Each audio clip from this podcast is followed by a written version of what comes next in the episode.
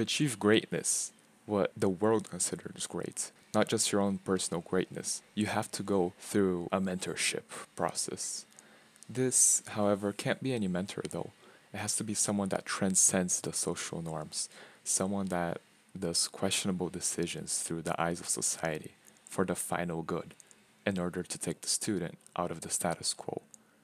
This has been illustrated in many, many forms of media, such as movies, books, and there's even the hero's journey attributed to it. However, I'm not here to talk about Joseph Campbell's hero's journey, where as soon as the hero leaves the threshold, they go through a helper or a mentor to face their challenges and change their mentality. This does happen in many movies like Star Wars with Yoda and Luke, Lord of the Rings, Frodo and the Fellowship, Matrix with Neo and Morpheus, and countless other stories. What I'm trying to say is that lately, maybe a 21st century kind of thing, there has been kind of a 2.0 version of the hero's journey where the mentor is not simply a good willed guy that will take the heroes through their challenges and teach them everything they need to know. For example, the mentor in Whiplash, Fletcher, teaches his jazz band in a very perfectionistic, maybe even obnoxious way, where everything has to be done right, organized, and there can be no room for failure. And when Andrew, the drummer in the specific jazz band, tries to get in, he faces various challenges that you would not expect a classic mentor would present to him. Well, this is interesting because having the right mentor is not enough, even though it's probably the most important step.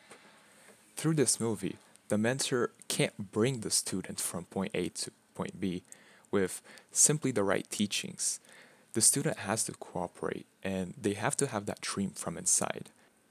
And when the process of finding the right mentor is done, the student has to do something that, in general, the Western world truly frowns upon taking the orders of someone else without questioning. And I know it sounds dumb to listen to someone and do what they want you to do without questions, where we're all taught and come to understand that humans will take advantage of us if we follow such steps.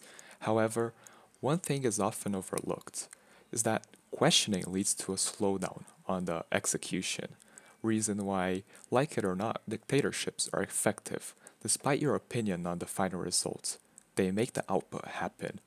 The person, on the other hand, only needs to listen and do. They don't need to input anything and cause maybe an obstacle in the middle of the process. Therefore, the truly effective process of mentorship is to find the right mentor and don't hurry to do so since it's such an important step. But after you find it, do it right.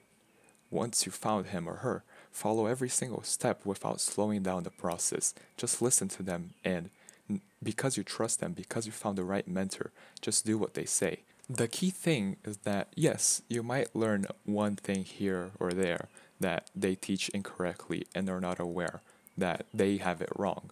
But because they have followed that path that worked for them, you can try to get the shortcuts that they did, see what they did, learn from it, do exactly what they tell you. And the things that are eventually wrong, you can get other mentors further in life and you'll discover that the specific thing is wrong. But since you got a good mentor to start with, at least 90% of it will be correct. Now, ultimately, it's why Westerns value creativity, while Easterns generally value more output. The Western mentality of individualism and trying to find the secret something that you haven't found yet, and that's the reason why you can't achieve success. Something stated on the episode of what I believe is inspiration and what's the best use of it ends up being the reason why for example, on the MOBA game League of Legends, Koreans and Chinese teams are ahead of all the Western teams because they've cultivated a philosophy of respecting the coach and the players don't have as much output on whatever the strategy they're going to do, whatever the picks they're going to pick. in the game itself. There's a collective mentality that the coach knows what's right and that if you just listen to them, that's the best outcome. Another example of this 2.0 or modern hero's journey where the mentor is someone that completely breaks the rules that a teacher shouldn't break from the eyes of society is on the movie Black Swan. Quite similar actually to Whiplash, where Nina Sayers wants to be the best ballerina and do both the role of the black and the white swan. Like Fletcher, her ballerina teacher is completely crossing the lines in the eyes of society where he wants her to have the black swan aura and attitude to be someone that doesn't control her steps meticulously and instead just put it all out. But she doesn't have that in the beginning as the good girl. So get that from her, Thomas Leroy, her artistic director, actually faces her in a very sexual manner, something unthinkable, again, from society's views, but she doesn't feel as violated since her dreams are solely focused into becoming the best ballerina. She eventually comes to realize that, in a way, it's a necessary thing to happen in her life. Now, something I stated before that the student has to have the dream inside of them. The mentor eventually has to have the same dream so that when going through all the struggles and sacrifices of the students, the mentor will motivate them and show them the grand scale of the dream and keep them going on. And it can't be forgotten that though the student is the highlight of these movies, they're the one that sacrifice the most and get the most recognition. But the mentor also sacrifices their time and parts of their life because they put so much energy to it. They'll teach you, likely from experience, that these sacrifices are necessary and the pleasures in life often have to be given up where they generally just took it for granted in the past. The final movie I want to cite is Dez Segundos para Vencer, a Brazilian movie about a famous Brazilian boxer called Eder Jofre. He takes the same path that his brother took when becoming a boxer, but his brother eventually couldn't make it.